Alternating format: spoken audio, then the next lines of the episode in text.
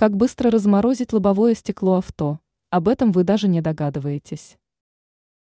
С приходом морозов актуальной проблемой для автолюбителей становится замерзшее стекло. Чтобы его разморозить, приходится тратить много времени.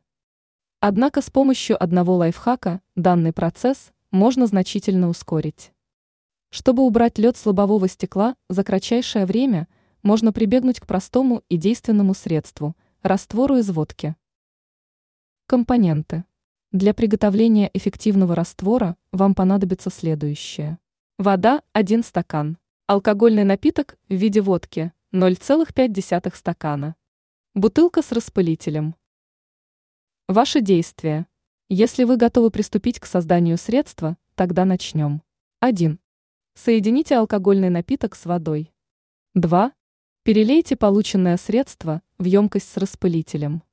3. Обработайте стекло полученным средством. 4.